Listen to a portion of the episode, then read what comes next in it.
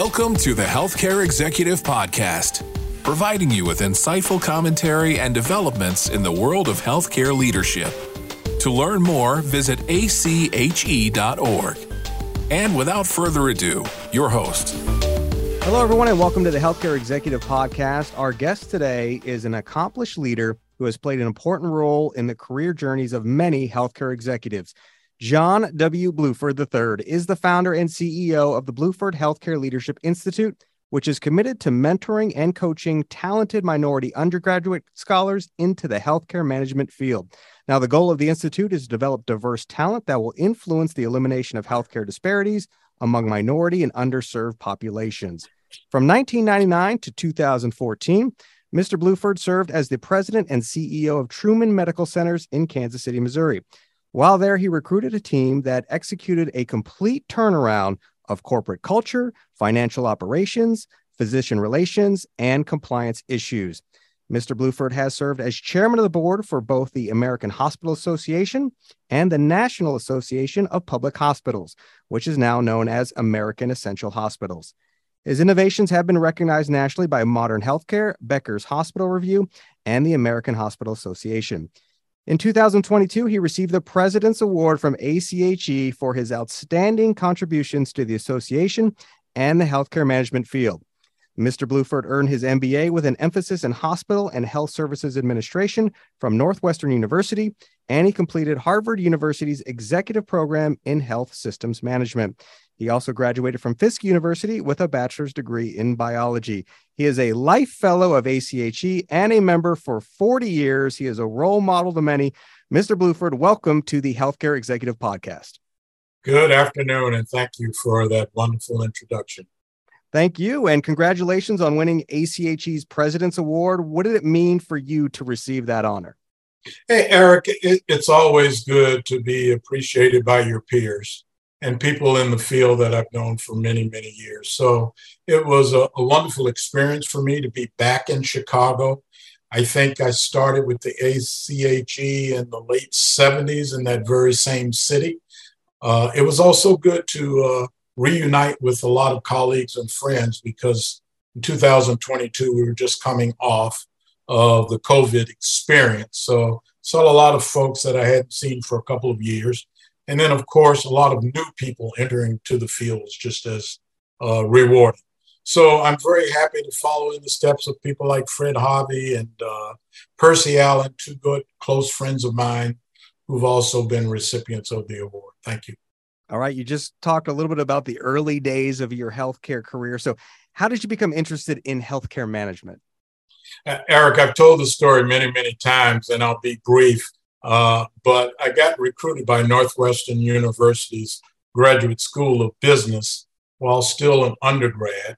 And while an undergrad, I was preparing to go to Meharry Medical School across the street in Nashville, Tennessee. And this recruiter came in and made a strong argument uh, that I could be more effective in impacting my community as a hospital administrator who hired hundreds of doctors as opposed to being a single uh, practitioner myself in the community.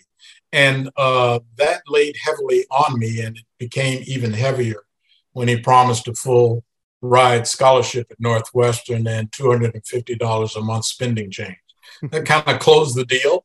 And uh, I went to business school not exactly knowing what it was, and uh, ended up getting a uh, an internship at Cook County Hospital the old Cook County Hospital, which at that point in time was over 2,000 beds. And I had just phenomenal mentorship with two gentlemen, Mr. Robert Shackno and Mr. Bill Silverman, who were iconic in the city of Chicago at that time. And they learned uh, or taught me the ropes of a major academic level one trauma center environment. And that has served me well for many, many so that's kind of how I got into the business. Well, let's talk a little bit about your career now. And in the intro, we were talking about your prior role at Truman Medical Centers. Uh, can you go into some of the detail? And we described that the turnaround that you were responsible for. What were some of the innovations you were most proud of? Well, the turnaround is a story in itself and is a, a two hour interview. But I'll, I'll, just say that uh, I walked into a situation that was in dire straits, uh, on the brink of collapse, according to the news media and many people in the community. Uh, we had a lot of problems with our budget, a $12 million loss, and this is in 1999. Uh, the institution had not been funding its depreciation, meaning that it was in need of a lot of capital infusion, both in terms of equipment and the building facilities. We had unionization problems. We had a bad turnover problem, about 30% turnover, which is like trying to train a parade if you're trying to manage a, a, a successful organization. Uh, and last but not least, those were some of the good things. The bad things were that uh, the institution was fighting in public through the media a number of lawsuits, including uh, some abuse with uh, Medicare and Medicaid, federal government. So I was very fortunate to have uh, uh, some very loyal employees from my previous employment in Minneapolis. And I brought a team of six people with me including a COO, a chief financial officer, chief information officer, an administrator for ambulatory care, and was able to hire a couple of very strong players in the Kansas City market, particularly in government relations. And we set forth uh, three major objectives. One, to create a quality environment for the care that we deliver and secondly, to use uh, technology as a strategic asset. And last but not least, to be an employer of choice for choice employees. And we kind of ran that mantra for 10 years. Same message, every meeting, all the time. And along the way, picked up some great partnerships with Cerner on the technology side. Another partner was Siemens on the technology side, so forth and so on, and became recognized nationally for some of our technology and our quality achievement. I'll just cut that off with uh, my last point is that I think it was in 2007, it may have been 2005, when UHC, University Health Consortium, recognized our hospital as one of the top quality uh, academic medical centers in the country, and we were paired with the University of Wisconsin's and the Mayo Clinic and the Brigham, just to name uh, three others that got that award that year. So that was kind of a high level watermark for us. In terms of innovations, boy, we had a lot, and we got a lot of credit for uh, a corporate academy, which was modeled after Motorola that had a similar program that was really a, a university on the hospital campus that did everything from GED education requirements to master degrees with all of the local universities and colleges participating in that program on our campus. That was great. We also got a lot of visibility and publicity with setting up a farmer's market on our campus and we sold thousands of pounds of fresh fruits and vegetables on a weekly basis that a lot of other institutions across the country picked up on. It was a uh, response to being located in a food desert as uh, designated by the federal government. And then the last thing, or one of the last things uh, that was a lot of fun, is that we created a hospital in an art museum. And we basically uh, through uh, we we put up art corridors throughout the institution with national and local artists that became uh, quite a thing in our community where people would come to the hospital just to see the art and of course while they were there seeing the art they happened to notice our new cath lab and our new cancer center birthing center so forth and so on and I guess the last thing that I would mention that just comes to my mind, we also engage with US Bank to put a banking facility, a full fledged local bank in our hospital. And it really changed a lot of things for a lot of different people with teaching uh, financial literacy to our employees and patients and made a big difference in the ability for patients to have banking accounts and loans and so forth. Those are just a few of the things, and be more than happy to go into any of them at length because uh, they're really near and dear to me and the, the people in the community that help make it happen. Yeah, some fantastic innovations. Let's talk for a minute about the Bluford Institute. So, you've played a significant role in the careers and lives of many healthcare executives through the years. Can you describe the Institute's mission and then maybe some of the program's components? I certainly can.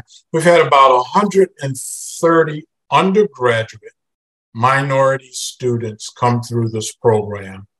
It's modeled after Harvard University's mid careerist programs it is a very intensive didactic and experiential program that gives 12 to 16 students every summer a firsthand look at what a healthcare career might look like over and above being a physician and or nurse.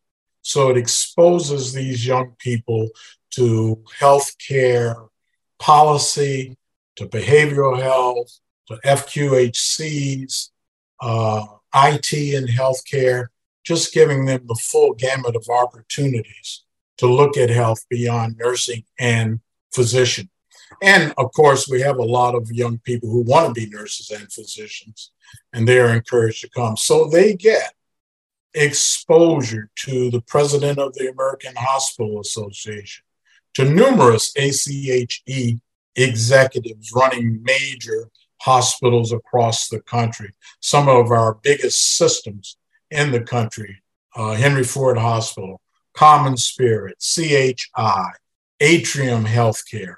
All of those CEOs have come and spent hours with our scholars, letting them know what it takes to run a major multi billion dollar system such as they run. And these uh, young people then leave us and go and intern in some of those very same hospitals all across the country. So we've had 130 of these students come through our program, Eric. 80 plus of them are now working in the healthcare space. We're very proud of that. We are sponsoring, coaching, mentoring them to get into leadership positions so that they can impact healthcare disparities, among minority and vulnerable patient populations all over the country.